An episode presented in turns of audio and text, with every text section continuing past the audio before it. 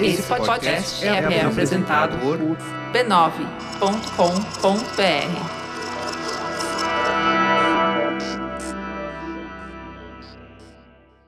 Testa aí a tua voz. Lá, lá, lá, lá, lá, lá, lá. Vamos lá.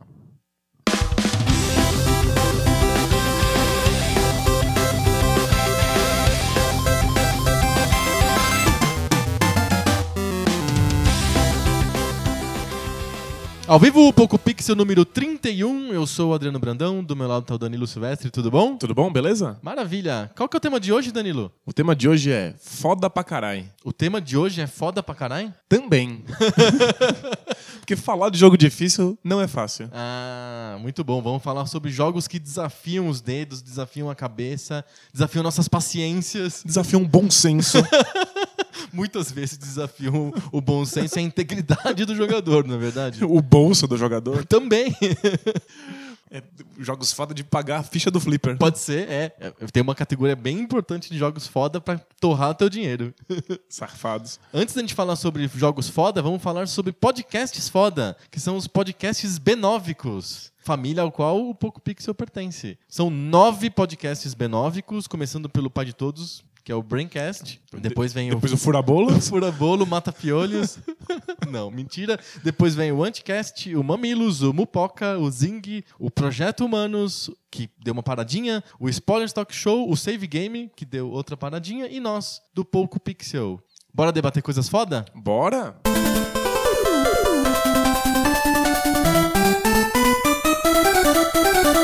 A gente, quando a gente começa a falar sobre jogos foda pra caralho, a gente tá pressupondo que existem jogos que não são foda, que são jogos tranquilos, são jogos fáceis. Por que, que existem jogos fáceis e jogos difíceis? Por que, que existe essa. Não existem só jogos divertidos, agradáveis, gostosos e que não apresentam essa dificuldade extrema, absurda, violenta? O primeiro ponto é que, às vezes, uma dificuldade extrema, brutal, violenta pode ser divertido. Entendi. É, é, é divertido? Você acha divertido quando a, a dificuldade é descontrolada? É que tem dificuldades descontroladas que exigem habilidades que eu não tenho, nem Certo. nunca terei.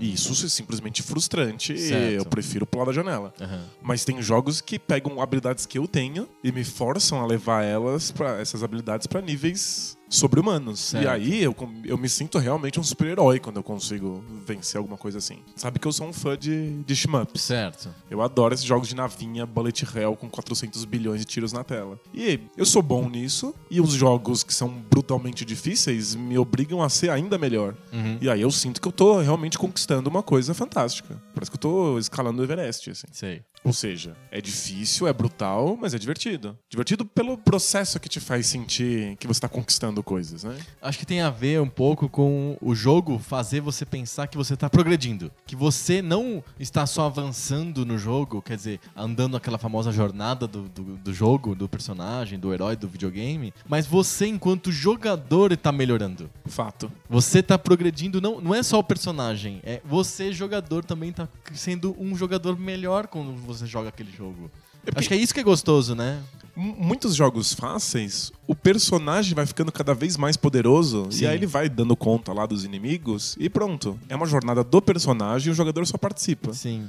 Mas os jogos realmente difíceis exigem coisas do jogador, que ele se torne melhor na- nas coisas, né? Então, a gente vê realmente essa progressão. É, eu penso sempre no F-Zero, que não é um jogo particularmente difícil, é um jogo normal, mas que como a nave nunca evolui, ao contrário de quase todos os outros jogos de corrida que você vai colocando power-ups na nave, eu penso no Rock and Roll Racing, eu penso no próprio Top Gear, são jogos que você vai comprando melhor motor, melhor pneu, nitros e turbos e qualquer coisa que tenha nesse sentido, ou o Ivan Sullivan's Super Off-Road, se você vai melhorando sempre o carrinho. No F0 você não pode melhorar o carro. O carro é sempre o mesmo, todas as fases, todas as, as partes, todas as ligas, os carros são iguais. É, a única diferença é você É como você- piloto. né? é, exato, você consegue melhorar a, a performance do carro porque você é melhor piloto. Só isso. O carro é sempre o mesmo. É um conceito interessante que eu acho que pra muitas pessoas torna o jogo mais difícil. Mas eu não acho que o F0 seja um jogo particularmente difícil. É porque o F0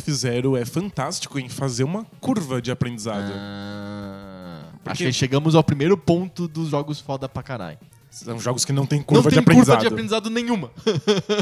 Porque o F0, aquilo que você sabe fazer na primeira corrida, aquilo que você tem disponível para fazer na primeira corrida, é o que você vai fazer na última corrida da sua vida. Sim. O carro sempre faz a mesma coisa e nunca vai ser melhorado. Sim. O motivo pelo qual você consegue sair bem na primeira corrida, mesmo sem saber direito como é que joga, é que o percurso é pensado para isso. Ele é, Sim. o percurso é mais facilitado. Te apresenta poucos desafios, poucas coisas acontecem no percurso. E aí vai ficando progressivamente mais complicado. Sim, com mais coisas envolvidas, né? E aí depois, quando você ficar realmente bom e treinado e acostumado, você jogar aquela primeira. Muito a- fácil, a é, primeira- é chato até. Pois é. Se, se você começasse F0 pela última pista, você tá ferrado. Aquilo, aquilo é impossível. Mas tem jogos que já te começam na última pista. Acho que o exemplo clássico é o Mega Man. Como você não, não existe primeira fase e, e- e última fase, pelo menos na primeira, na, na primeira etapa que você tem que matar os robôs Man, Robôs, man. É, man, man, man. Quando você tem que escolher os robôs que você vai desafiar, você não tem uma ordem pré-definida, então todos têm a mesma dificuldade, que é absurda. Eu até acho no Mega Man 1 que algumas fases são mais fáceis do que as outras. Mas não é. Mas é- é- acho que não é mais é fácil. O seu estilo de jogador se adapta melhor a um jeito da fase ou não. Não é, não é que é mais fácil, É eu acho. É possível. Na série X, eles resolveram um problema, resolveram entre muitas aspas, o problema da não gradualidade, não, não gradatividade da, da dificuldade das fases, é, ao criar uma primeira fase mané, assim, muito fácil, que você só aprende os- o- a, a mecânica do jogo, então você tem lá cinco minutos, menos até, de uma fase simples demais pra você aprender a controlar o X. Só, só apre- aprender as depois- regras, é, assim. né? exato. Aí depois que começa o jogo em si, que é tudo difícil, impossível. O Mega Man tradicional não tem essa fase introdutória, né? Ou a fase tutorial. É, imagina, você não faz a menor ideia de como lidar com as regras daquele mundo e aí você tem que jogar uma fase monstruosamente difícil. Aí vai na tentativa e erro. Eu lembro, como você não sabe qual é o, o primeiro chefe a se matar, eu lembro que a, e não tem essa, essa. Não existe essa ordem clássica, assim, do tipo, o primeiro chefe a se matar é esse. Bom, existe um chefe que é mais fácil de matar com a, com, com a arma inicial. Sim. Mas existe uma ordem lógica dos chefes, que você não tem como saber qual ela é. Não, mas mesmo assim, se você. Eu acho que há discussão sobre qual, é- qual é a melhor ordem. Não é uma coisa dada, não é Ó, óbvio. É assim, Mega, Mega Man 1, os dois chefes que são possíveis de matar com a arma inicial são o Cutman e o Gutsman. É, eu me lembro que, por exemplo, uma ordem clássica do Mega Man 3 sempre começa pelo Top Man, que é mais, um pouco mais fácil de matar com a arma tradicional do Mega Man do que os outros inimigos. E você pode usar o Top Man pra matar muito facilmente um outro lá robô lá. Então, é, é- o problema é você descobrir isso. Sim. Porque até lá, você vai ter que chegar em vários Mas chefes a e fase tentar. em si é igual. É, é difícil igual. Monstruosamente- Muda o robô só. O vilão, o chefe no final é que tem uma tática que você pode ap- aplicar. Mas a fase em si não, é tudo difícil. Eu avançava, ao invés de saber qual chefe eu devia enfrentar, eu avançava na fase que eu conseguisse. Sim. Eu tentava mu- muito incessantemente todas as fases, a que eu conseguisse avançar mais, eu insistia. Sim. Um jogo que também tem esse modelo de você escolher a fase, mas que não é foda pra caralho, é o DuckTales, do, do Nintendinho também. O DuckTales, ele tem cinco fases que você pode jogar qualquer uma, Transilvânia, Lua, coisas desse tipo, e elas são simples, assim, são... Tem um desafiozinho, mas que é igual em todas as fases, elas são niveladas, mas não é difícil, não é um jogo difícil, tem poucos inimigos na tela, você consegue dominar fácil a física do, do tio Patinhas e ganhar dos inimigos sem nenhum problema, assim. O Mega Man tem o mesmo tipo de escolhe seu caminho, mas é muito, muito foda. A diferença entre fechar os dois jogos. Quando você termina o DuckTales, você fala, nossa, que legal. Terminei essa jornada ao redor do mundo e a lua. Sim, sim, exato, inclui a lua. Inclua a lua no mundo. Sim. Mas quando você fecha Mega Man, que você colocou um esforço monstruoso, o, O grau Mega de Man 1, recompensa. que é, é difícil e, dá, e, dá e- e é muito assim do tipo, você precisa ter uma perícia, uma memorização fodida pra você ganhar daquelas fases. É um jogo bem difícil. Mas quando você mata os oito robôs Man, você vai direto pra fase do Dr. Willy. Que é difícil pra caralho. Que é muito difícil, muito difícil, mas, mas que é- vai direto pro Dr. Willy. No Mega Man 3, você mata todos os robôs Man, tem umas, umas quatro fases intermediárias entre os robôs Man e o Dr. Willy, em que você tem que matar todos os robôs do Mega Man 2, aí você tem que matar de novo todos os robôs do Mega Man 3, e aí você tem, tem três fases do Dr. Willy com robôs malucos, gigantes, que você tem que matar antes de encontrar com o Dr. Willy. Você tem que matar vários, vários Roboman com a mesma vida. Tem um, um tipo de revival dos robôs Man no Mega Man 3, que é tem a mesma aparência sempre, só o poder é que é incorporado, que eu, eu chamo de cena espírita, porque vem o, o o Roboman do Mega Man 2 por cima, assim, como fosse um fantasma e entra dentro de um- uma casca, assim, de um robô, né? É, parece que eu tô vendo novela das seis, né?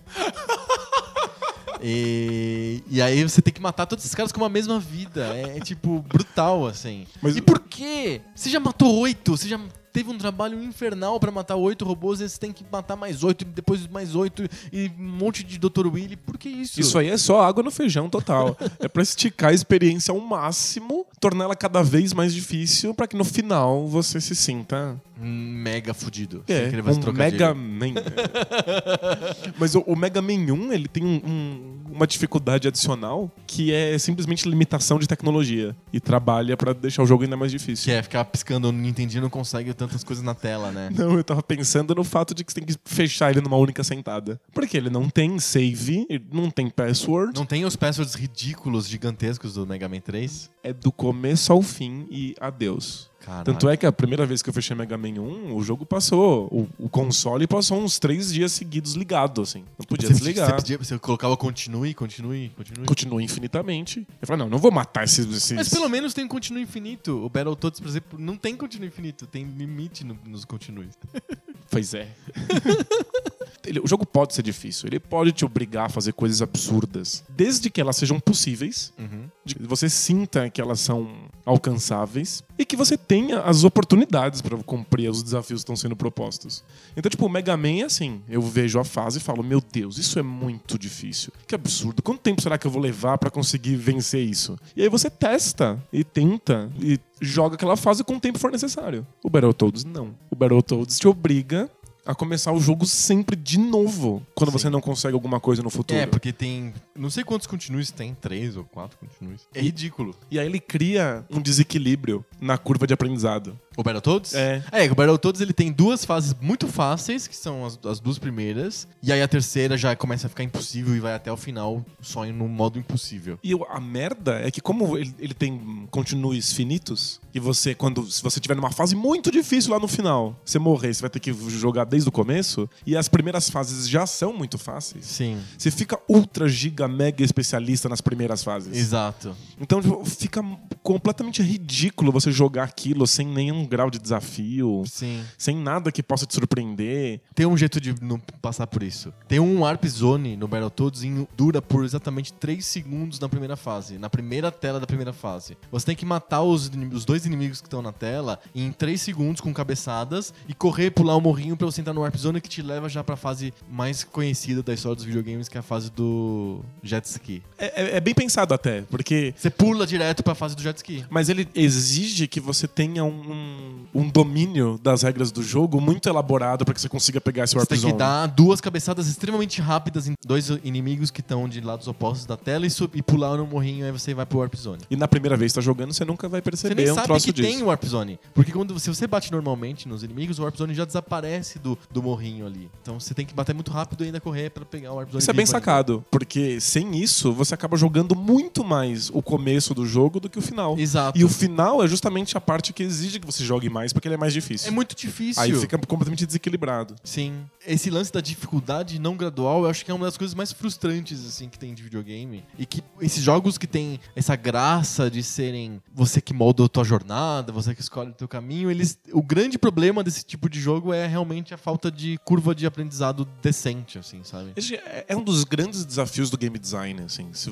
você fa- quer fazer um, um grande jogo, encontrar essa linha em que a dificuldade é sempre desafiadora, mas não impossível, e que ela continue sempre crescendo, assim, num- junto com o jogador até o final, é muito complicado de fazer. Sim. Tipo, é muito fácil errar a mão e o jogo começar monstruosamente difícil, ou então começar fácil demais, é bobo, e depois ficar difícil demais. Sim.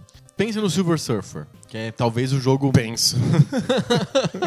que é talvez o jogo mais famosamente difícil do, do Nintendinho, pelo menos do Nintendinho. Que é um console com jogos difíceis, assim, né? E acho que tem uma explicação pro Nintendinho ter jogos difíceis, né? Eles querem esticar a tua experiência com cada jogo o máximo de tempo possível, né? É, é um, é um jeito simplesmente de durar muito tempo, né? Sim. Se o Silver Surfer, que é cheio de problemas de regras e tamanhos das coisas na tela e proporções e mudanças de jogabilidade, de scroll horizontal, scroll vertical, que já desorienta um pouco o jogador, ele já é um jogo difícil só por isso, ele não tem curva de aprendizado. Ele, quando você escolhe a fase, elas são razoavelmente iguais, assim, são bem difíceis todas, assim, não, Não. tem tanta dif- diferença entre as fases. Não tem nenhuma fase que seja a fase que deveria começar. Não tem. E o problema é que aquilo que você acumula numa fase você mantém pra próxima. Só que como é que você vai conseguir esses adendos? Se é tão você- difícil. Se é tão difícil a, a fase Sim. que você é obrigado a começar sem os adendos. Não tem aquela fasezinha do Gradius em que você tá chegando no planeta e você tem que matar um monte de inimigos bobos só pra você coletar power-ups. E aí depois. Depois você usa os power-ups na parte difícil. O Silver Surfer não tem nada disso. Então, o, o- Silver Surfer é, é sobre qual fase você vai dominar. Assim, você vai decorar inteiramente pra conseguir os power-ups, pra facilitar um tiquinho a sua jornada pelas outras fases. Sim. Nas quais você não pode cometer nenhum erro, porque se você cometer, você perde os power-ups que impossibilitam a fase seguinte. Se o Silver Surfer fosse um jogo tradicional tipo Gradius, em que tivesse a fase 1, a fase 2, a fase 3, a fase 4, a fase 5, poderia ser um jogo muito mais bem quisto, muito mais amado pela comunidade, porque ele poderia ter uma fase que fosse difícil, mas razoável, uma fase mais difícil, mas ainda assim pouco factível, e não cinco fases impossíveis logo de cara. É, o, joga- o jogador normal, o jogador comum, ele liga o Silver Surfer, ele descobre que ele não consegue durar Três segundos, nenhuma fase. nenhuma das fases. Ele dura mais de um minuto e aí não vai mais jogar. O jogo parece estar quebrado, assim, não Sim. tem nada que eu consiga fazer nesse jogo. É que ele exige que você escolha uma das fases e dê uma dedicação sobre-humana pra ela. Aliás, eu queria recomendar a todos que estão ouvindo a gente que vão no PocoPixel.com e leiam a resenha que o Danilo fez do Silver Surfer, porque esse texto, esse artigo tem um tratado, um mini tratado sobre por que os jogos devem ser difíceis. Mas eu sou suspeito, porque eu gosto do Silver Surfer. Mantenha isso em mente enquanto está lendo. É, é, leia com esse, esse bias, assim. o Danilo é fã do Silver Surfer, do jogo, e não, talvez do personagem, não sei. Eu não ligo pro personagem. não, não me importa. Eu não gosto de nenhum dos dois. Tem uma, uma lógica porque os jogos têm que ser difíceis, né? Ele aumenta a experiência do jogador, ele te dá uma recompensa que não é uma recompensa fora do jogo, não é o cutscene final, ou você saber o fim da história, é, sei lá, um ganhar um troféu, ou Uma um medalha. high score que aparece no, na tela de high scores. Na verdade, ele te dá uma, uma satisfação que é simplesmente eu conseguir superar uma coisa que parecia impossível. Que no fundo é o objetivo do jogo, né? Tipo, qualquer jogo tá lá te impondo um conjunto de regras e um, um conjunto de desafios que você tem que entender e dominar. Se o a grande graça da coisa está justamente em dominar essas regras, a recompensa é interna. Sim. E é isso que o Super Surfer faz tão bem. Quer dizer, ou tão mal para algumas pessoas.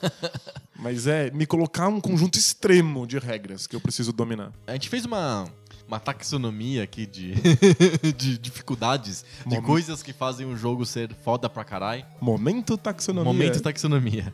E a gente colocou o Silver Surfer na taxonomia dificuldade não gradual, ou o que você chama de falta de curva de aprendizado. Isso, é. Eu, a gente criou outras categorias e eu acho que o Silver Surfer, no fundo, se encaixa em quase todas.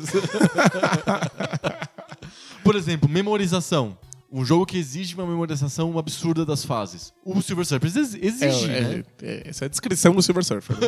a única chance de ter algum grau de sucesso no jogo é memorizar absolutamente tudo que tá acontecendo. Sim. Todos os tiros, de onde eles vêm, a ordem de todos os inimigos. É uma coisa clássica de shmup, né? Exato. Jogos de navinha. Você tem que criar uma rota que você consiga passar pelos tiros. Você tem que decorar essa rota e seguir ela sempre à risca. Sim. A graça tem que descobrir qual é essa rota. né? Tem uma categoria que é muito parecida com as dos shoot'em ups, que são os ru- run and gun. Tipo Contra, tipo Sunset Riders, Gunstar Heroes, que você tem um personagem na tela que você tem que ficar tirando pra todos os lados e re- recebe bala de todos os lados. São jogos de memorização, né? Sim, sem dúvida. É que tem alguns jogos desse gênero que não dá pra memorizar, porque os inimigos têm padrões Randômicos. randômicos, ou às vezes eles aparecem, às vezes saem da tela. Mas geralmente as produtoras fazem scriptados. O Contra, se você jogar mil vezes, os inimigos fazem exatamente as mesmas mil coisas. Mas ó, pensa num shoot'em up bem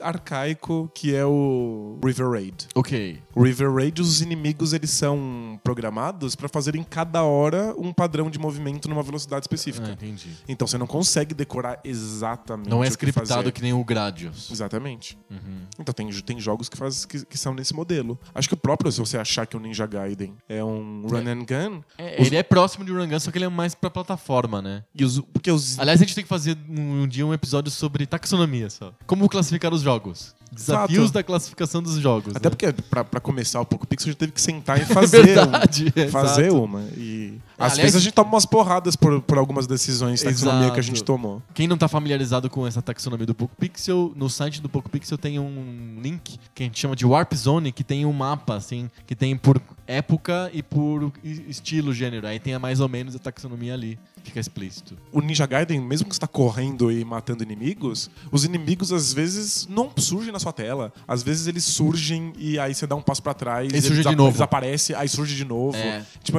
é, é um mundo meio descontrolado assim, do Sim. Ninja Gaiden. O que torna tudo muito, mais difícil. Muito difícil. Você tenta decorar a fase do Ninja Gaiden, você consegue até decorar um outro trajeto. Mas às vezes o inimigo que você espera que apareça não tá lá. Eu não coloquei o Ninja Gaiden na categoria de memorização, porque eu tendo a achar que jogos de plataforma são mais na categoria que eu chamo de reflexo. Acho que é o caso do Ninja Gaiden mesmo. É, né? Que se você se preocupar em memorizar as ações do Ninja Gaiden, eu acho que você não vai se dar tão bem quanto no, no, no Gradius ou no Silver Surfer ou no Contra. Me parece que o Ninja Gaiden tem. Você precisa ter que improvisar mais do que no, nesses jogos. É claro que esses jogos também exigem um certo grau de reflexos. Tem que Ah, não, memorizar. claro. Mas às vezes você Principalmente memoriza. na primeira vez que você joga. Ah, sem dúvida.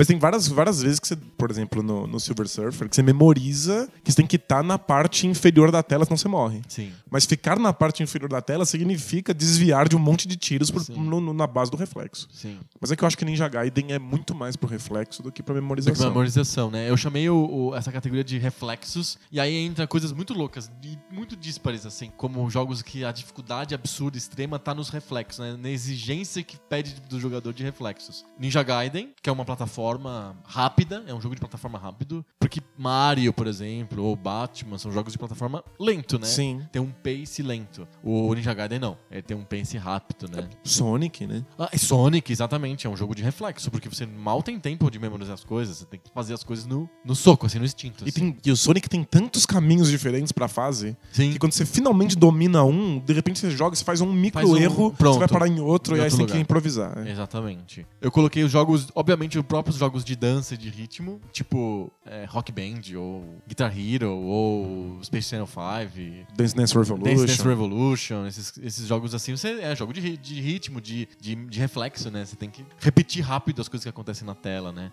Qualquer jogo que tem Quick Time Event entra nisso também. É, o Quick Time Event foi colocado hoje em dia como forma de você interagir com alguma coisa do mundo sem tempo definido. Sim. Então simplesmente pra abrir uma porta ou levantar alguma coisa pesada. Sim. Mas tem jogos que usam Quick Time Event como Bastante, né? como urgência, assim. Aham. Cenas de urgência e eles têm que responder aquilo super rápido. Super rápido. Que é o caso do Quick Time Event original no, no Die Hard Trilogy. Aham. E como ele foi colocado na cultura moderna pelo Shenmue. Um Shenmue, né? Que é um jogo que tem um monte de Quick Time monte de Time Event, todos eles são de urgência total. assim. Sim, você errou, fudeu. Errou, Morreu. E aí é, um, é reflexo puro. Quick Time Event é reflexo Total, puro. Você é. tem que ver na tela e lembrar da posição do- dos botões no joystick, no controle, imediatamente, assim. Legal defendendo o Shenmue um pouco. Hum. A gente já completou a cota, você reparou, né? É verdade, Battletoads e Shenmue. Bingo! bingo. O Quick Time Event do Shenmue, ele, ele segue uma lógica que não é simplesmente repetir botões aleatórios.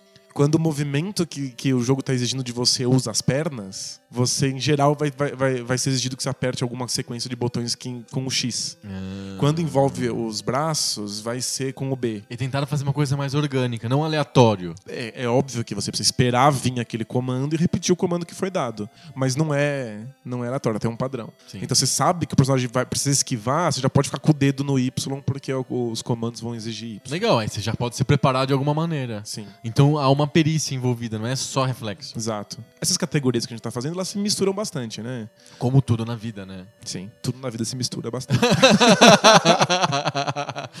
não, o que eu quis dizer é que toda classificação na vida é, não é perfeita, assim. Sempre há uma mistura das coisas, Sim. né? É, eu coloquei um, um gênero, um tipo de jogo na, na categoria de reflexos, que aí eu acho que é bem disputável, acho que pode, a gente pode debater um pouquinho, que é o FPS. Eu coloquei como um jogo de reflexo. Acho que faz- Não é só de reflexo, mas a dificuldade do FPS acho que é muito tem a ver com isso. Acho que faz, Você, a faz sua capacidade de reagir rapidamente aos estímulos do, do ambiente. Sem dúvida. E eu coloquei um jogo que é, é um dos jogos mais icônicos, assim, de- da dificuldade de categorização de um jogo, pra mim, que é o Punch-Out, do Nintendinho, e também o Super Punch-Out do Super Nintendo. É, que é um, pra mim, é um...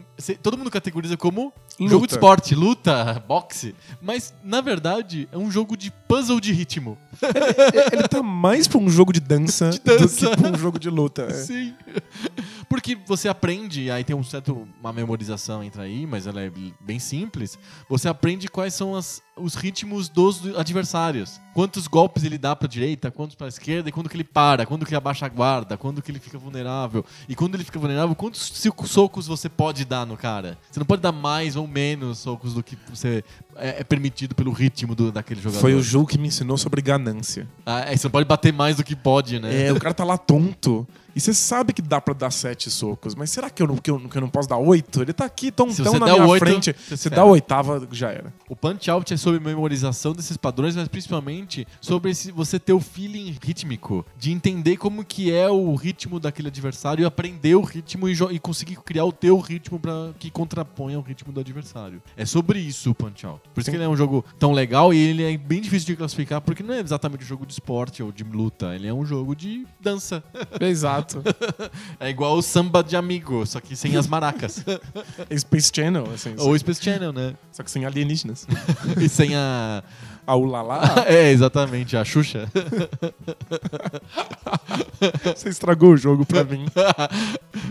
Você sempre vai pensar na Xuxa agora que você for jogar o Space Channel 5. Gente. Que é uma coisa que você faz sempre, né? Eu jogo bastante até. É, sério? eu tô sério. tirando sarro. Não, eu jogo Não, muito. você joga mesmo? Eu gosto demais. Olha só. Porque é um jogo. Esses jogos de dificuldade de memorização e reflexo, eles duram bastante, né? Sim. Se você fica uns, sei lá, um mês sem jogar o negócio, ele já é desafiador de novo, porque você. O dedo já desaprendeu, desmemorizou aquele, aquela sequência. Mas tem uma coisa meio bicicleta, assim. Você nunca É. esquece. Se você me colocar Space Channel 5 agora na, na minha frente, eu, não, eu vou ter dificuldade, porque faz tempo, faz tempo que eu não jogo. Aham. Mas eu lembro da maior parte das coisas. Ah, entendi. Existe uma memória muscular que vai reagir bem. Você me dá algumas horas, eu fecho o jogo. Eu fiz uma outra classificação aqui, além de memorização reflexos e da dificuldade não gradual. Eu fiz a classificação do que eu chamo de jogos de walkthrough, ou você chamou de De puzzles obtusos.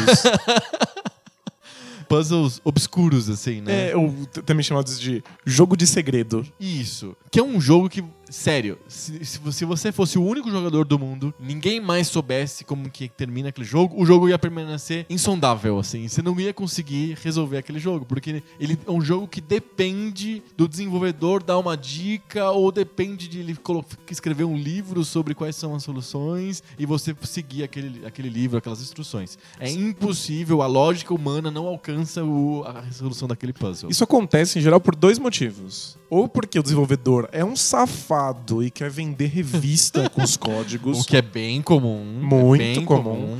Ou acontece por simples erro de design do jogo, quando o, o desenvolvedor ele exige um conhecimento que não tá dentro do jogo. Tá na cabeça do cara que desenvolveu. Ele acha que todo mundo vai entender ou perceber alguma coisa que no fundo é só o desenvolvedor que sabe. Tem um- Porque o- é- essa é a graça, né? O jogo deveria te dar todas as ferramentas para que você solucione ele próprio. Por dentro do jogo. Dentro do jogo, se ele exige que um você livro, revista. se ele exige que você corra em direção a uma parede e ajoelhe por, por 15 segundos o Castle- Castlevania 2.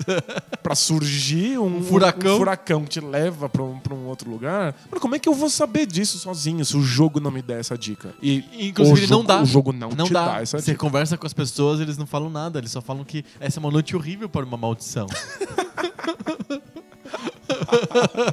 é a única coisa que as pessoas do Castlevania falam pra você e não falam que você tem que se, se ajoelhar numa posição maluca na cachoeira e esperar um, o furacão chegar. Sabe que o, o primeiro Zelda tem uma encrenca com isso. O The Legend of Zelda original do Nintendinho, ele é sobre você explorar um mundo cheio de segredos e solucionando eles. Sim. Então os personagens que falam com você vão te dando dicas sobre localizações e como resolver alguns puzzles. Só que na tradução pro inglês, Perdeu-se isso. algumas traduções foram mal feitas, outras foram substituídas. Ah, essa frase não é tão legal, vamos botar uma outra frase mais divertida, sem entender que aquilo era uma dica fundamental pra algum puzzle. Sim. Então tem algumas coisas no, no The Legend of Zelda. O tradutor não era um jogador do jogo, não conhecia o jogo. Deram as frases soltas pra ele e ele fez. Ele fez as frases que ele achou mais adequadas, Sim. né? sem saber que aquilo eram dicas de game design. Algumas coisas não são solucionáveis no The Legend of Zelda em inglês, a não ser que você tenha ajuda de outras pessoas. Ou da Nintendo Power. Ou da Nintendo Power, que vai lá e te fala o que, que É, você o devia Angry tá Video. Game Nerd chama esses jogos de Nintendo Power Games, né? São jogos que exigem a revista, né?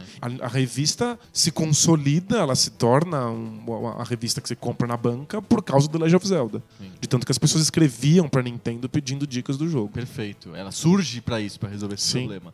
Tem um jogo, pra mim, é o jogo icônico de Nintendo Power Game, ou jogo de walkthrough, que é o Bart Simpsons vs. The Space Mutants, do Nintendinho também. O cara parte de uma premissa, a Claim parte de uma premissa que é incrível, que é, eu vou dar um mundo aberto, pensa isso, no Nintendinho. Muito louco. Vou dar um mundo aberto pra você explorar com uma- um objetivo em mente. E você tem esse objetivo pra cumprir. Então ele te dá. Você está em Springfield, com várias coisas icônicas de Springfield, com várias ações diferentes que você pode fazer. E o teu objetivo é se livrar de todos os objetos roxos. Porque os, os alienígenas, os Space Mutants, eles, eles vão construir uma arma pra terminar, acabar com o mundo, mas ela é alimentada de objetos roxos. Você se ouviu falando isso, né? Sim, é ridículo. Não tem sentido nenhum.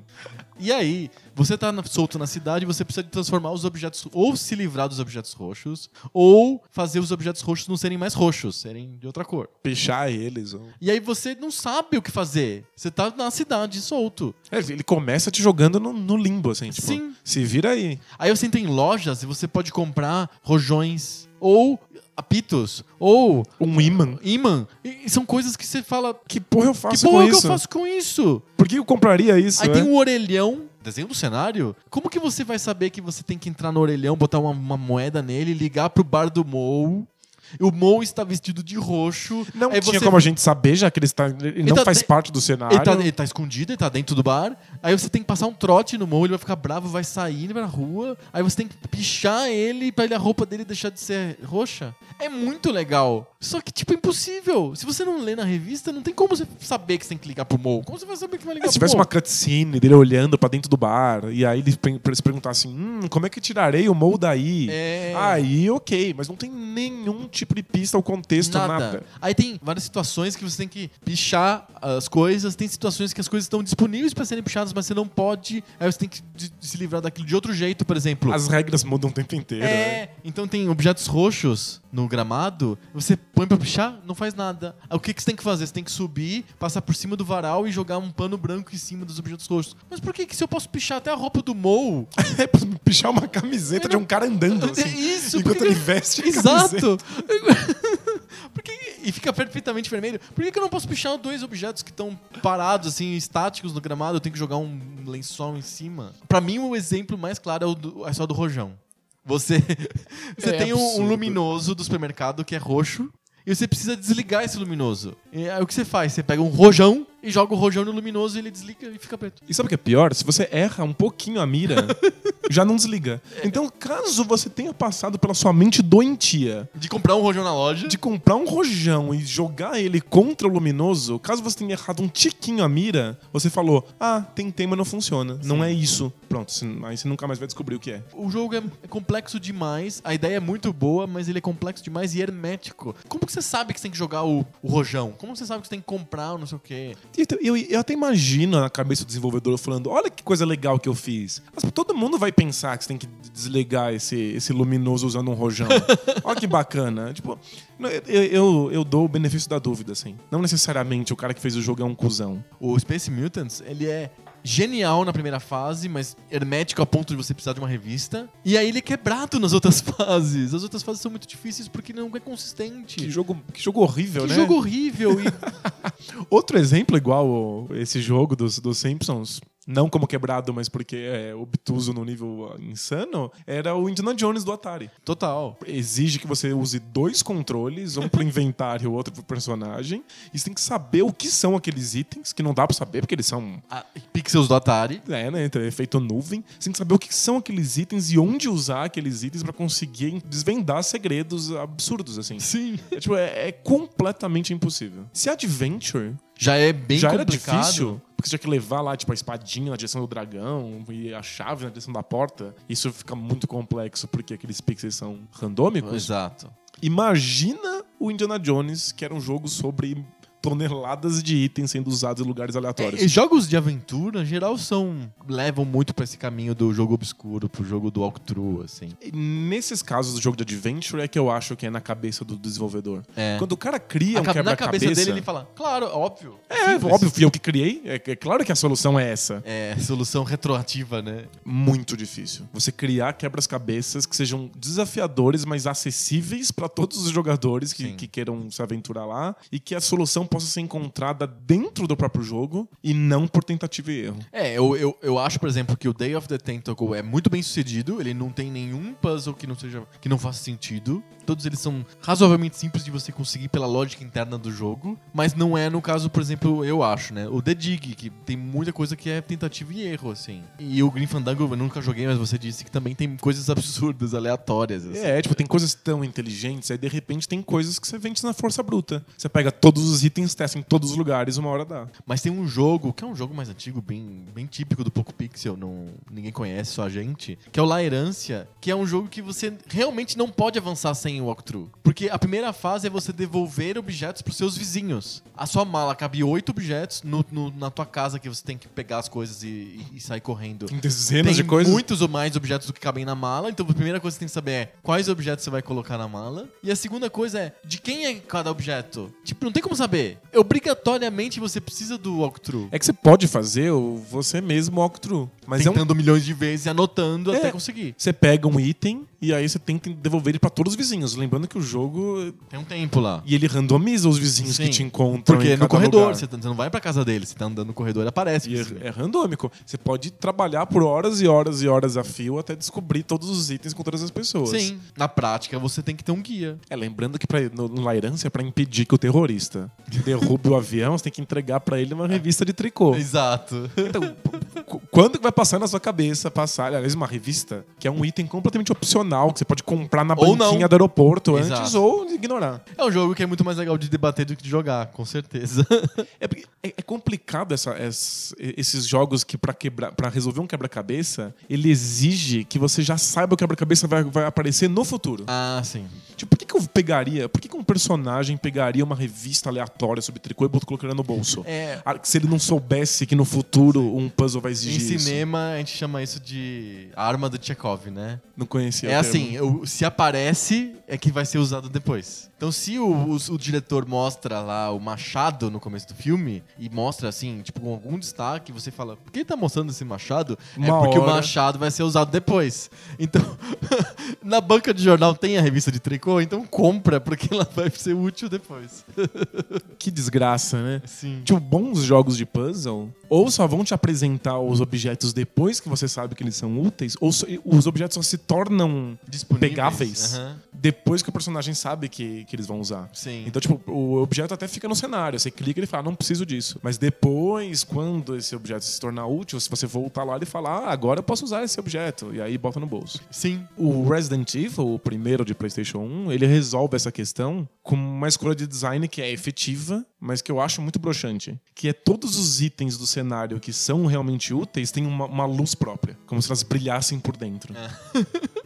Pra você não ficar indo em todos os objetos do cenário, do cenário pré-renderizado e ficar apertando pra ver se ele interage com algum. Nos jogos tipo o Arkham, você tem um botão especial que vira raio-x e aí só as coisas são úteis e que ficam amarelas. Isso. Na minha cabeça, eu penso que é entrar na cabeça do personagem e ver o que, que o personagem acha que é interessante. Sim. E, s- São jogos tentando não, não ser foda pra caralho. Te dando uma ajuda, né? A gente falou de várias categorias de jogos foda pra caralho. Acho que tem as duas últimas. A gente comentou por cima dos jogos quebrados. É porque são mal feitos mesmo e eles ficam difíceis. Tem um exemplo clássico que é o Dr. Jack and Mr. Hyde, de novo do Nintendinho, em que o personagem simplesmente ele anda muito devagar, é, é errático, o movimento é esquisito, sempre falha, é difícil demais. Tipo, É quebrado, quebrado. não funciona. É quebrado e não funciona. Tem vários, vários jogos em que o tiro que você dá pra, pra matar o inimigo, o, o tiro faz uma curva que passa sempre por cima dos inimigos. Então você não consegue enfrentar eles. Tipo, É, o famoso, acho que no Ninja Gaiden tem alguns problemas de inimigos que são mais baixos do que a sua espada. tipo os cachorros. E os cachorros de, de camisa de força. Quem nunca? É. Você tem que abaixar e aí não pega direito. É, a área Hitbox. hitbox é estranho, não funciona. É quebrado, é problema de design mesmo, assim, né? É simples assim. Não foi pensado pra ser difícil. Ficou difícil porque é mal feito. Como o Superman 64. O jogo foi pensado pra ser a coisa mais simples do mundo. Você vai ele, lá e ele voa. começa com uma fase tutorial. Vamos testar os seus skills de voar. Então ele mostra lá o Superman e ele tem umas argolas e ele tem que passar por dentro das argolas. É impossível. É, tenta, tenta passar por essas argolas. É, é, é uma coisa Você completamente morre, insana. você morre e não consegue passar da fase tutorial. A física é absurda. Tipo, é, é como lá, controlar um tanque com cordas de varal. Assim. É, é impossível simplesmente porque o jogo é mal feito. É quebrado. É, É quebrado. Não tem como jogar o Superman 64. Não é difícil porque foi pensado pra ser difícil. É difícil porque é quebrado. E aí, outra categoria é os jogos que são difíceis porque foram pensados pra ser difíceis pra te sacanear. É pra te fuder. É o jogo que quer te fuder. Que é a maioria dos arcades. Porque eles só querem que você perca pra botar mais uma ficha. Exato. É só tem um isso. jeito gracioso de fazer isso que é tipo Street Fighter. Você tem que aprender a técnica pra jo- jogar aquele jogo. Ou jogos de futebol. Você tem que aprender a técnica pra ser bom e conseguir fazer um gol e ganhar os jogos. Mas os jogos que são papafichas na cara dura, não tem o que se aprender. É difícil pra te fuder. É pra hum, impedir que um cara que seja muito bom gaste uma ficha e jogue o jogo do começo ao fim. E jogue meia hora de jogo. Exato. O Ghost and Goblins Ghost and Goblins é o principal. é o, é o super papaficha da história, assim. É um jogo da Capcom que todo mundo se lembra porque o personagem fica de cuecas. a barra de life dele, a gente até comentou no nosso episódio sobre o Mario. A barra de life do Mario é o fato dele ser o Mario grande ou o Mario pequeno, né? No, no Ghost and Goblins, a barra de life do personagem é ele tá de armadura ou ele tá de cueca?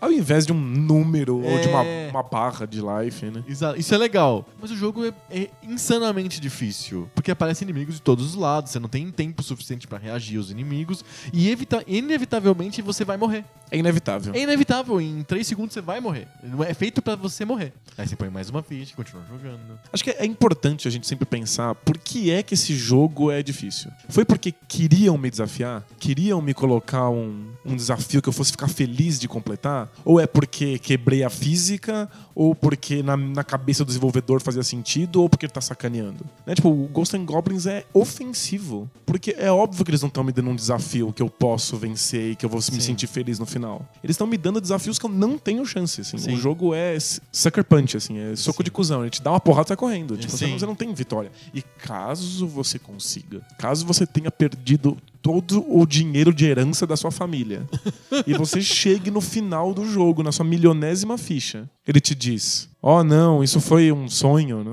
uma coisa assim. Ele fala congratulations. Não, ele, ele simplesmente vai e fala assim: Ah, isso não valeu, isso não foi de verdade, você vai ter que fazer outra vez.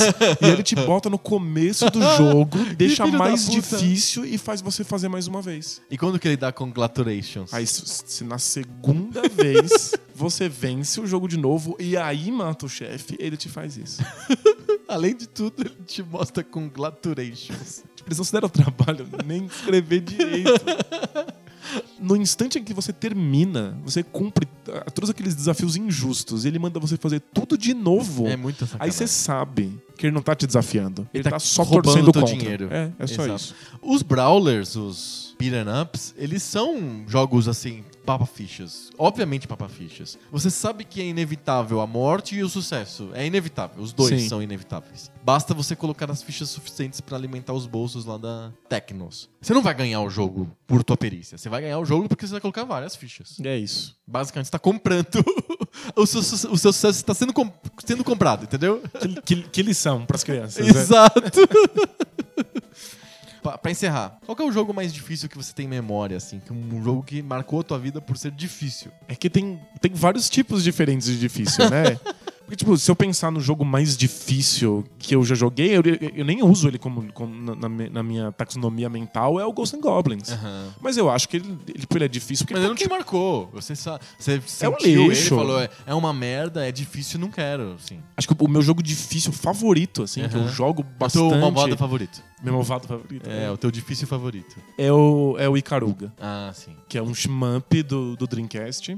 E de arcade também, embora eu nunca tenha visto um arcade disso, deve ser muito louco. Que é um bullet hell que leva a expressão bullet hell ao seu extremo. Sim. Assim. Tem tiro pra todos os lados. É um jogo tanto de reflexo quanto de memorização. E eu acho espetacular. E eu insisti até ficar verdadeiramente bom nele. Eu gosto muito de Caruga. O meu jogo difícil favorito é Ninja Gaiden. Principalmente o primeiro. Porque o Ninja Gaiden ele tinha aquelas cutscenezinhas que te estimulavam a jogar. Era bobo, mas a história não faz nenhum sentido. Não casa com o jogo. Mas você quer continuar vendo Sim. aquilo. E ele é muito difícil, é frustrantemente difícil. Eu acho que eu nunca passei da fase 4 ou 5 do Ninja Gaiden 1. Eu jogava ele criança, o Ninja Gaiden. É, eu também. E era impossível, eu achava frustrante. Eu obviamente queria ver O jogo é bom. final. Na verdade, o, jogo, o Ninja Gaiden é bom. É um jogo bem bom. Não é quebrado. Ele é muito bom. Mas ele é muito difícil. Eu acho A que primeira fase é extremamente fácil. Aí você vai, você passa pra segunda já começa a ficar mega impossível. Eu a- ele- aqueles gavião que ficam te pegando o tempo inteiro, que coisa infernal. eu acho ele um tiquinho quebrado.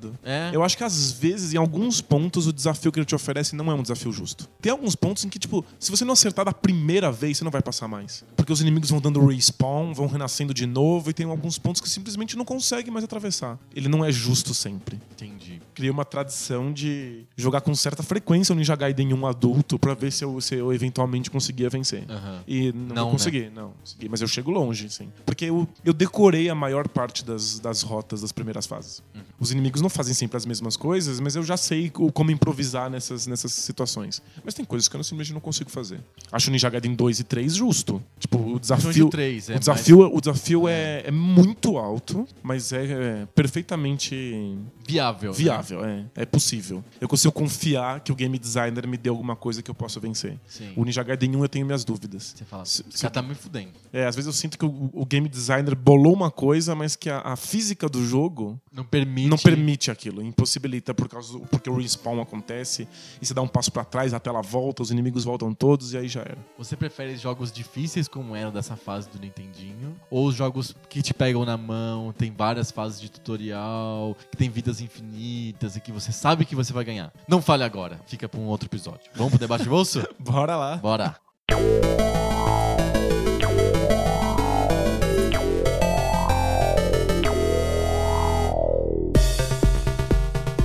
Debate de bolso, aquela sessão do nosso podcast que o que era fácil fica de repente foda pra caralho. Tem, tem uns assuntos que é pior que Ninja Gaiden. Tem os assuntos que são virtualmente quebrados. a gente, às vezes a gente recebe um assunto difícil, aí a gente pega uma Warp Zone, vai pra outro lugar, nada a ver, fala sobre o Império, a República, foge do assunto, e o pessoal acha legal. Esse é o segredo do debate de bolso. É que tem, tem uns desafios que, que são propostos e que o game designer não pensou como é que a gente vai resolver isso, Exato, né? exato. É só tipo uma encrenca gigante, sem solução. Exatamente. Hoje eu tô com uma encrenca gigante, talvez sem solução pra você. E é da sua área, então eu acho que faz sentido a gente debater isso. Você é professor, você é professor do ensino médio, né? E do fundamental também, não Do é? fundamental também, do Fond 2. Fundi 2. Bonito isso. Na minha época, quando eu era criança, isso era, significava o quê, Fundi 2? Era o ginásio. Ginásio, quinta, sexta série. Isso. Ah. E você já sabe o assunto. Eu queria que você comentasse um pouco sobre o que está acontecendo com as escolas estaduais em São Paulo. Queria que você comentasse um pouco sobre a proposta do governo de reestruturação das escolas. Eles têm uma tese, que é a tese do ciclo único, né? E eu queria que você comentasse sobre a reação que as comunidades tiveram, principalmente através dos estudantes das próprias escolas que estão sendo remanejadas, fechadas, o nome que se queira dar para isso, que eles estão ocupando as escolas. Eles foram para as escolas e estão ocupando. Hoje parece que tem mais de 100 escolas ocupadas neste momento, principalmente na grande São Paulo, então tanto no- em bairros mais centrais de São Paulo quanto também na periferia e nas cidades em volta. O governo finge que vai voltar atrás, não vai, vai, não vai, ele é dúbio como sempre. Ele vai enrolando. O governo já ensaiou cortar os bônus dos funcionários das escolas ocupadas. Tá um embrólio terrível. Eu queria que você comentasse um pouco por que, que isso, por que chegou nesse ponto e como que sai disso. Nossa. o que você acha, né? Ou- Ou, ou- você pode falar sobre a transição do É. Império pra República. Você Ou- pode. Você pode. Posso trocar esse assunto pro jogar Ninja Gaiden? A gente pode, de repente, você botar você jogando Ninja Gaiden no lugar. Tem um. Eu vou, sempre comento Simpsons, né? Coisas dos Simpsons, né? Na época que o Simpsons era bom e a gente podia.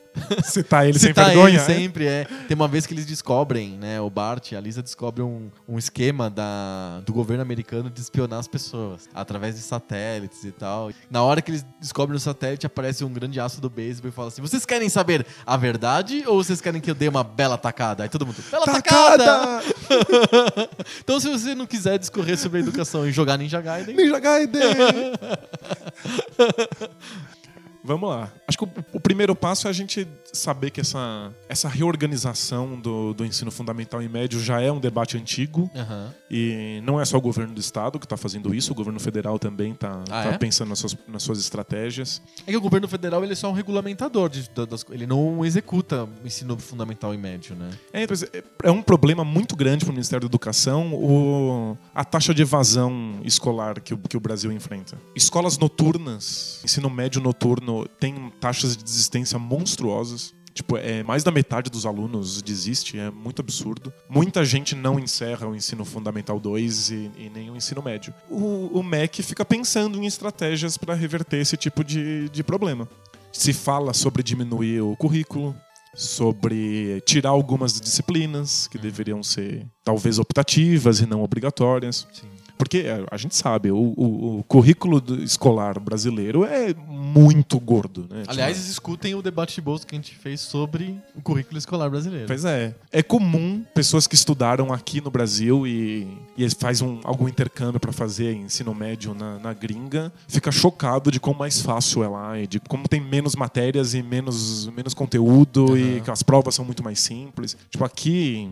Por motivos específicos da realidade brasileira, a gente tem um, um programa muito gordo e aí as pessoas têm que estudar muitas matérias diferentes. Muitas pessoas, né, principalmente na rede pública, trabalham e aí fica meio inviável. Então se debate muito sobre como facilitar a vida dessas pessoas. E aí o governo do estado fez a, a parte dele e analisou toneladas de estatísticas, ouviu dezenas de especialistas e tecnocratas e burocratas e chegou à conclusão de que era melhor ter um ciclo único e fechar. a- Explica o que é o ciclo único pro pessoal. Ciclos são o ensino fundamental e o ensino médio. Isso, é fazer com que escolas sejam única e exclusivamente voltadas ou para o ensino médio ou ou, pro para ensino, o ensino fundamental. fundamental. Isso que eles chamam de ciclo único. Isso. Estatisticamente, os resultados de escolas com ciclo único são melhores. Elas têm mais facilidade de lidar com material, as notas são melhores, os professores vão se especializando, o nível de desistência é menor. Então, com base nesses dados, o governo do estado resolveu simplesmente reestruturar essas escolas.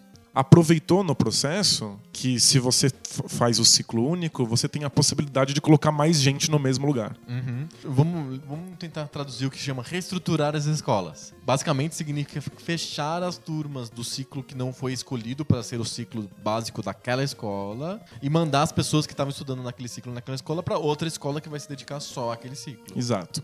Tem a- uma promessa do governo do estado que apenas escolas de até um quilômetro e meio de distância da escola original serão as escolas que vão receber os alunos que estão das escolas que estão sendo reformuladas. Algumas estão até sendo fechadas de vez, assim, mas a maioria está sendo tornada exclusiva para um ciclo específico. Então, isso é, isso é muito complicado. Porque dizem que na reestruturação você consegue colocar mais gente do, do médio numa escola que antes era do fundamental e que tinha mais espaço. E aí você consegue simplesmente fechar algumas escolas Isso. porque. não precisa. So- não precisa, sobrou espaço. O problema, como toda essa, essa bagunça, é que a gente não tem acesso a esses dados. Sim. né? São dados internos feitos por especialistas da. Secretaria da Educação. E a gente não, não, não sabe disso, porque os professores reclamam muito que no, no- no ensino público as salas são superlotadas. A ideia de que sobrou espaço e a gente pode fechar escolas é muito esquisita para quem está trabalhando com isso na prática. Uhum. Então, talvez estatisticamente eles tenham chegado a essa conclusão. A gente só gostaria de ver quais são essas estatísticas para saber como isso é possível. Sim, a transparência que faltou, né? Então, esse é o ponto. Eu- o, o debate é antigo, in- inclui também o governo federal. É uma questão importante. A gente tem que diminuir a evasão, tem que aumentar aumentar as notas, aumentar a qualidade, conseguir um grau de especialização maior, porque ensino médio e ensino fundamental são bem diferentes. O problema é que absolutamente nada disso foi conversado ou compartilhado com a sociedade. E com as comunidades que estão em volta das escolas. Isso é o mais chocante. Simplesmente comunicou-se que a escola tal ia fechar, e, ou que a escola tal ia ter só o fundamental, e que os alunos do médio tinham que se deslocar para outra escola. Duas coisas que são ignoradas. Primeiro é a realidade prática dessas famílias. Aham. Né? Tem Tipo, o- filhos de várias idades que estão estudando na mesma escola, porque é muito mais prático para os pais deixarem as crianças lá, por exemplo.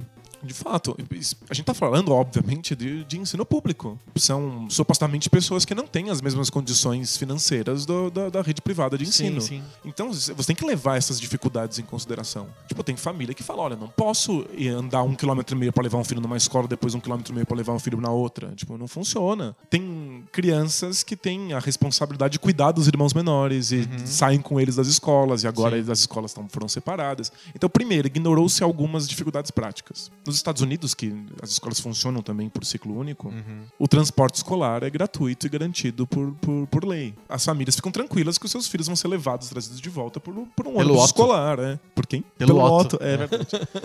E no Brasil, obviamente, não é o caso, e aí você cria uma dificuldade. O outro ponto é que se ignora as escolas como instituições sociais, como um local comunitário. Supostamente, as escolas deveriam ter uma estrutura para que a comunidade inteira fizesse proveito disso. Sim. As quadras poliesportivas e a biblioteca. Auditório, essas auditório. O conhecimento e as produções que são geradas ali deveriam ser de, de livre acesso. Uhum. Existem as reuniões das subprefeituras que acontecem nas escolas e as pessoas podem. Assembleias, As- votam. Assembleias, as pessoas votam lá para escolher coisas do próprio bairro, Exato. etc. Ignora-se um pouco isso nessa tentativa de fazer o ensino dar resultados e aumentar Ser as eficiente. notas, a eficiência. Ignora-se um pouco o papel social que essas, essas escolas têm na, na comunidade. Sim. E aí você acaba tirando algumas pessoas da escola em que elas estão o tempo inteiro, que as famílias moram do lado, elas são obrigadas a ir para um, pra um outro lugar. Mexe muito na vida das pessoas e foi colocado de um jeito brutal, sem muita conversa. Simplesmente avisou-se que o ano que vem não ia ter mais aquela escola. E se as escolas deveriam ser esses locais comunitários em, em que os pais se encontram, que a comunidade se encontra, é justamente nas escolas em que deveria haver É essa discussão. abertura para debate, né? Exato. Os professores deveriam ter sido incluídos e colocados as suas preocupações. Os especialistas e os números deveriam ter sido apresentados. As que- famílias deveriam mostrar suas Exato. dificuldades. Uma coisa pra mim é você fazer uma ciclovia e não perguntar pras pessoas. Uma coisa pra mim é diminuir a velocidade da avenida e não perguntar pras pessoas antes. Outra coisa é tra- transformar totalmente a vida da família e não perguntar antes, sabe? Sim, Tem graus e graus de você ser técnico e olhando as estatísticas e os números, né? tem, tem que olhar para as pessoas que vão ser atingidas por esse tipo de coisa. exato, exato. Complicado. É bem complicado. É- é Inclusive, um- escolas que tinham níveis bons, boas notas e avaliações boas estão sendo divididas, membradas, fechadas por causa desse modelo de reestruturação. Perfeito. A pessoa olha e fala: Mas por que tá mudando? Não é ruim, é bom. Tá mexendo por quê? Como ninguém foi avisado, tipo, ninguém tá sabendo, não houve espaço para debate, ninguém entende o que tá acontecendo. Tipo, é, chegou como uma decisão arbitrária de cima, né, completamente vertical, e as pessoas não entendem o que tá em jogo. Não era mais fácil simplesmente. Eu entendo os motivos do ciclo único. Eu acho que faz muito sentido o que está sendo proposto. Não era mais fácil esperar as turmas terminarem para depois realocar? Falar, ó, a partir do ano que vem, quem vai entrar no primeiro ano do médio só pode ser na próxima escola, porque aqui acabou. Vai terminar, os cursos que estão acontecendo vão terminar e aí não sei o que, não sei o. Fazer lá. um processo gradual. Exato. O mais importante que faltou, mesmo que fosse de um- dia pro outro, assim, que não fosse um processo gradual, era ter sentado com todo mundo, feito reuniões em todas as escolas públicas, recebido os pais, os professores, os diretores e mostrado o que tá acontecendo. Tipo, não é difícil. De verdade, é um, é um modelo governamental que se acostumou a não ter que dialogar. As decisões são, são tomadas por eles, em geral, principalmente no governo do estado de São Paulo, elas não são criticadas, elas, eles estão acostumados a simplesmente fazer como eles acham que deve ser feito, porque é assim que, que o pessoal aceita, é assim que funciona. Só que quando você mexeu com a comunidade escolar, isso não, não, Não aconteceu. não aconteceu. As pessoas não abaixaram a cabeça e falaram assim: ah, tá bom, como é, acontece normalmente.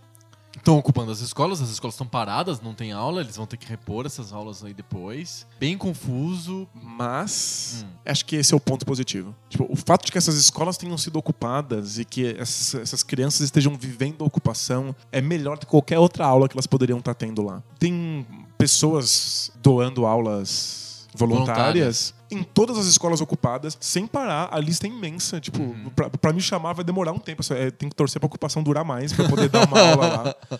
E eles estão tendo aula sobre um monte de coisas diversas. É tipo, tem aula de marcenaria, de Eles estão cuidando da escola, gestão muro, financeira. Eles aprenderam a fazer assembleias horizontais, sem líderes, que em vez de decidir as coisas por votação, decidem as coisas por consenso, como é o modelo do Occupy Wall Street. é. Uhum. Eles aprenderam a, a gerenciar os próprios materiais da escola. Né? Tipo, eles estão lidando com a comida, com a manutenção, com a limpeza. Teve aquela a história engraçada que apareceu no meu Facebook de uma mãe que ficou puta que o filho tava na ocupação e foi lá tirar ele à força. E aí ela apareceu na porta da escola e gritou lá pras, pra molecada que tava cuidando do portão: Traz meu filho aqui, traz o Joãozinho aqui que eu vou levar ele pra casa imediatamente. Aí foram buscar o Joãozinho, voltaram sem ele e avisaram: Olha, ele não pode vir agora porque ele tá lavando o banheiro. Aí a mãe falou: Ué, ele nunca lavou louça lá em casa?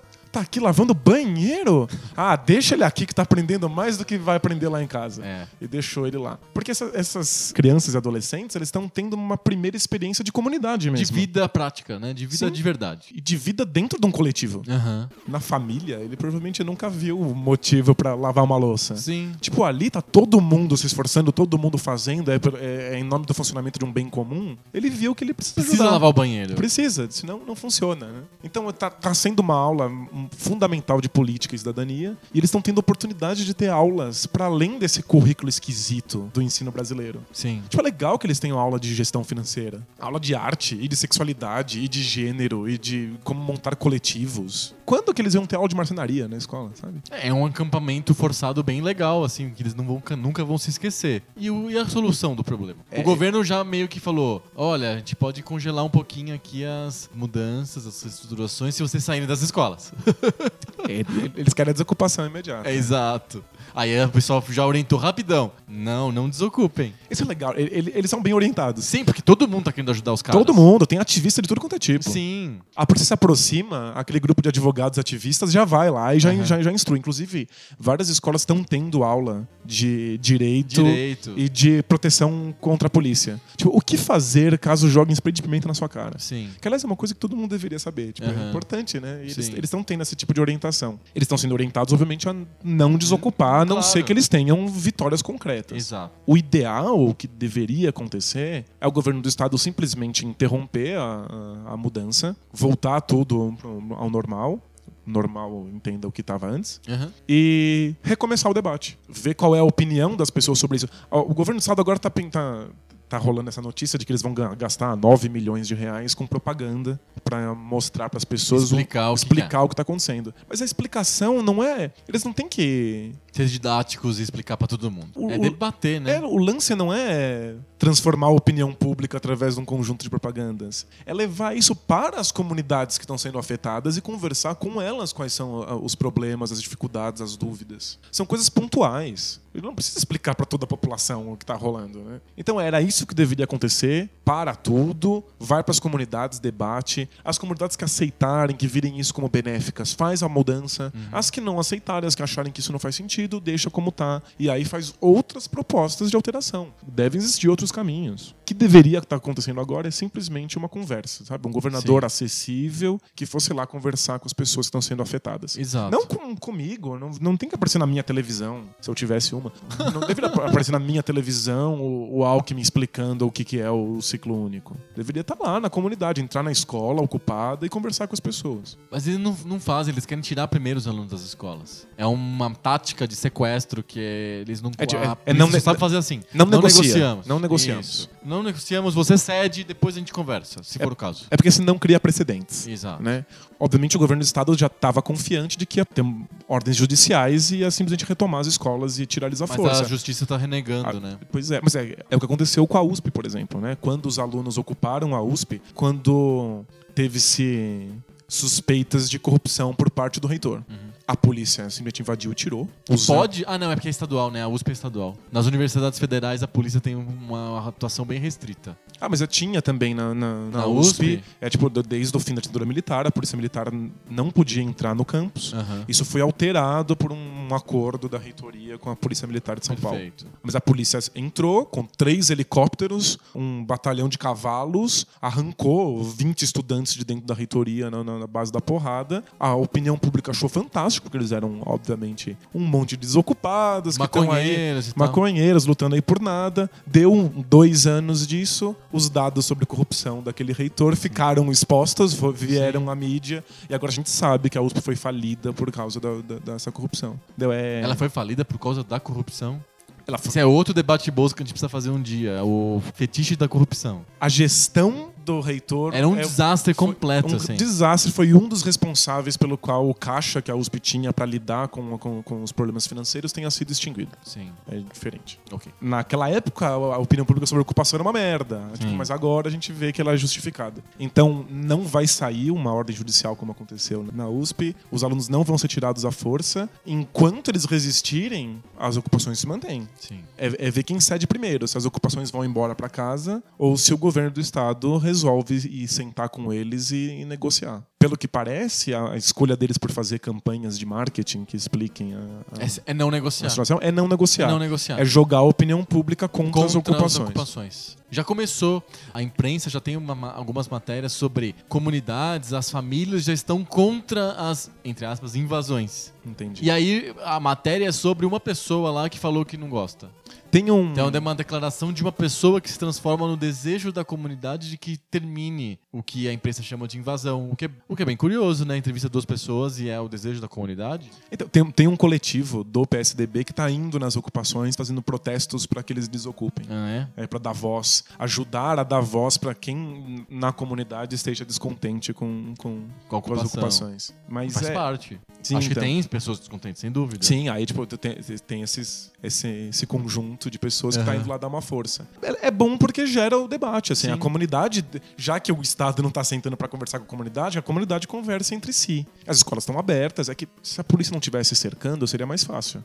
A comunidade poderia estar entrando para participar da ocupação Mas e conversando e debatendo. fez um modelo de ninguém entra, ninguém sai. É, né? aí fica, aí fica muito difícil. Então vamos ver, vamos ver se, se as comunidades derem suporte para as escolas ocupadas, elas vão durar mais tempo. Uhum. Se a opinião pública ficar con- totalmente contrária, eles vão ser obrigados. Eles são crianças, eles não Sim. têm au- autonomia se eles, se eles podem sair de casa ou não. Então, Uhum. eventualmente, eles podem acabar abandonando isso e aí vão dar alguma migalha ridícula, tipo, ah, a gente vai repensar. Vai jogar pra 2017, Isso, que é uma coisa que provavelmente vão acabar fazendo. exato. E não vou fazer vai agora não. nada. Aí faz em 2017, o pessoal já tá mais frio e acaba fazendo. Pensar, o Occupy Wall Street foi assim: ninguém negociou, ninguém ouviu, eles tentaram expulsar e não deu certo. Aí, eventualmente, o governo dos Estados Unidos simplesmente resolveu esperar o inverno chegar. É. Aí o inverno chegou, todo mundo congelou, foi embora pra casa, fim do Occupy. O governo não vai conseguir arrancar a força, o governo do estado de São Paulo não vai conseguir arrancar a força, não vai negociar, vai esperar isso aí morrer sozinho. É, os funcionários não vão receber, os alunos não vão se formar ou não vão terminar o ano. E naturalmente essas pressões assim cotidianas, digamos assim, vão acabar forçando os, os alunos a saírem das Eventualmente, escolas. a não ser que eles tenham um apoio muito grande da comunidade. O que eu acho difícil. Eu também acho difícil. Especialmente com uma campanha que vai, Sim. vai colocar a opinião pública contra eles.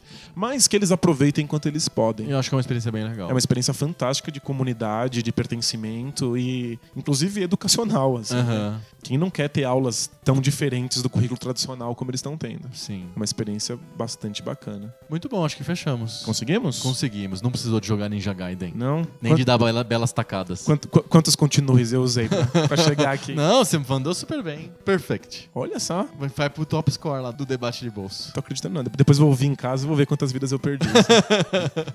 Bora ler cartinhas? Bora, cartinhas. Cartinhas. Cartinhas.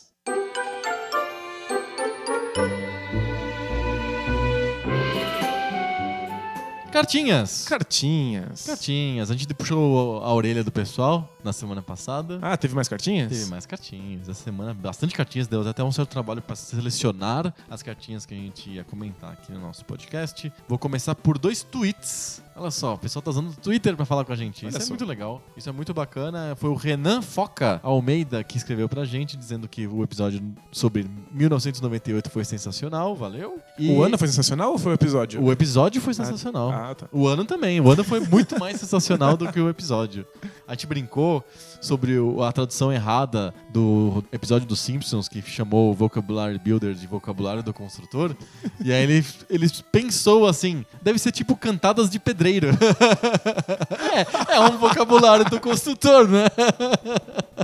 Faz sentido. muito bom. Muito bom, olha só, é um exemplo de que o nosso Twitter está disponível para você se comunicar com a gente também, não precisa ser só nos comentários do site. A gente tem um- agora um comentário do site, foi o Paulo Torres, ele tá sempre escrevendo pra gente. Então, ele comenta um pouco sobre, O debate bolso. claro, Cota. é a cota do debate de bolso. Ele comenta sobre o que aconteceu na África do Sul depois do apartheid. Lembra que a gente comentou no nosso debate de bolso sobre feriados? Sim.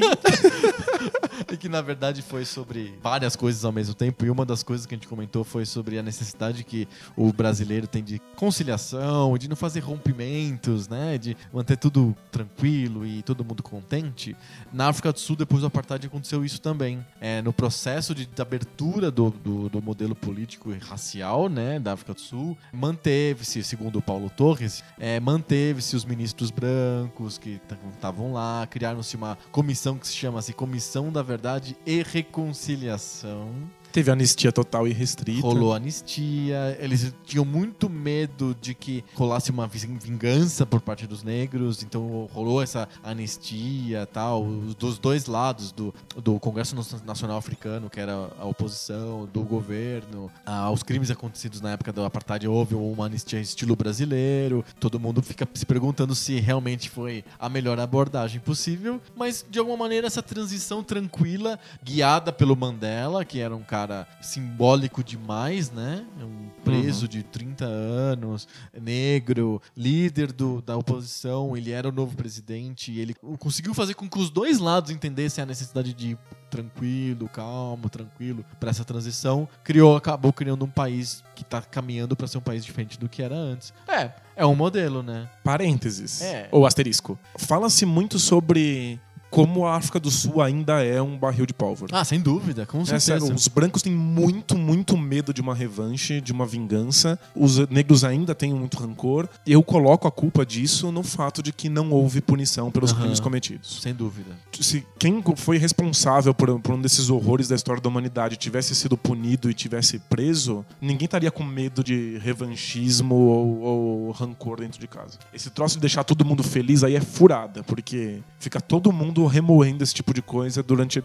Deixa uma marca muito grande na história que não é resolvida. É, então, eu, eu tenho uma, uma opinião um pouquinho diferente da sua. Eu concordo que tem que se resolver os problemas e tem que punir-se culpados. Isso eu acho que é fundamental. Não pode deixar coisas impunes, porque o precedente é muito perigoso. Muito. Mas politicamente, se não fosse desse jeito, não seria de nenhum jeito. Eu acho que o que o Mandela teve que fazer foi sambar miudinho pra a coisa acontecer. Abrir, abrir uma concessão só pra conseguir vencer, né? Exato, ele pensou assim: não vou ganhar tudo de uma vez, eu vou ganhar aos pouquinhos, a gente vai, vai comendo pelas beiradas e uma hora a gente consegue resolver todas as questões. Não vai ser da noite pro dia que a gente vai conseguir resolver de um jeito adequado. Tenho minhas dúvidas sobre essa abordagem Pois é. política. É, tem gente, tem vários críticos do Man- Mandela, tem muitos críticos do Mandela. É, não é uma pessoa totalmente, como que eu posso dizer? Un- unânime. Unânime. Não é nem de, nem de longe unânime, mas é, ele achou que politicamente era um- uma coisa que poderia acontecer, era isso. Muito bom, valeu, Paulo. Acho que é um baita debate também. Oh, bem esse. bacana. Bem legal. Ainda sobre o debate de bolso. Eita, estouramos a cota. Estouramos a cota!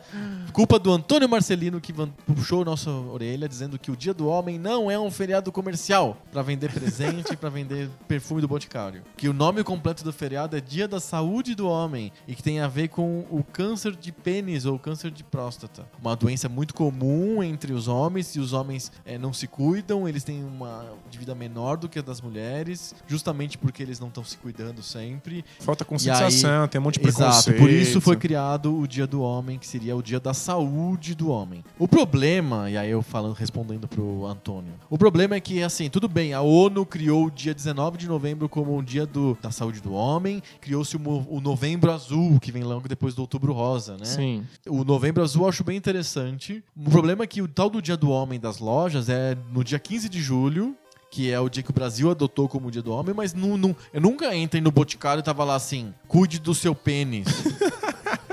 Faça o exame de toque. é, exato. Não, fala assim, Dia do Homem, compre um presente. O perfume novo do Boticário ou da sei lá que loja. É foda. Não tem, não, não, tem nada sobre câncer de, de nenhum tipo no, no- nesse dia 15 de julho. Eu só vejo as lojas vendendo perfume, gravata e sapato. É tipo, não adianta só botar o dia, você tem que vencer a batalha do imaginário, assim. Exato. Se, o- se o dia é sobre o câncer de próstata, você tem que vencer o, o, duelo simbólico É, contra a... O Dia da Mulher é um, um dia complicado porque, apesar de, da imprensa e até o governo falarem que é com relação aos direitos da mulher e a igualdade de gêneros, você anda na loja e fala assim: dê presente pra sua mulher, dê presente para suas funcionárias. Aí as empresas dão presentes para funcionárias. Não é um dia sobre presentes. Sim, Não é o dia da secretária, é o dia da criança, é o dia da mãe, é o dia do pai. É um dia sobre questão da igualdade de gênero. O dia do homem, obviamente, não pode ser sobre igualdade de gênero. O dia do homem é sobre câncer, mas que fale-se claramente, né? é isso. É, é a questão da clareza, é a questão de que a mensagem seja entregue, porque senão... Exatamente. Valeu, Antônio. Bem lembrado. E pra terminar, on a high note, ainda sobre o debate de bolso. Ouch. Estamos explodindo a cota do debate de bolso de maneira definitiva. O João Marcos Brasnucci escreveu pra gente dizendo que ele escutou o debate de bolso sobre a influência da religião no extremismo do Estado Islâmico. E aí, por coincidência, ele teve que escrever um artigo para um exame cujo tema era os atentados em Paris. Aí ele usou um dos argumentos que a gente apresentou no debate de bolso e tirou 10. Ah, que legal. Ajudamos e tiramos um 10 indireto. Olha só, nós também tiramos um 10, apesar de ter sido o João Marcos que escreveu o artigo e, elaborou os nossos argumentos e também os dele. Ele tirou 10, a gente tirou um pouco do 10 também. Obrigado. Parabéns, João, pelo seu 10 e obrigado por ter Compartilhado, a sua- compartilhado a glória. A- exatamente essa glória com a gente. A gente ficou super contente. Mas a gente não garante o 10, hein, gente? É verdade. É- É, é debate bolsa, a gente tá improvisando aqui total, assim. Cuidado. não é garantido que vocês vão tirar 10, não. Nossa, não mesmo. Fechamos, cartinhas? Fechamos. Semana que vem a gente volta com mais conversa nova. Sobre videogame velho. Valeu! Tchau.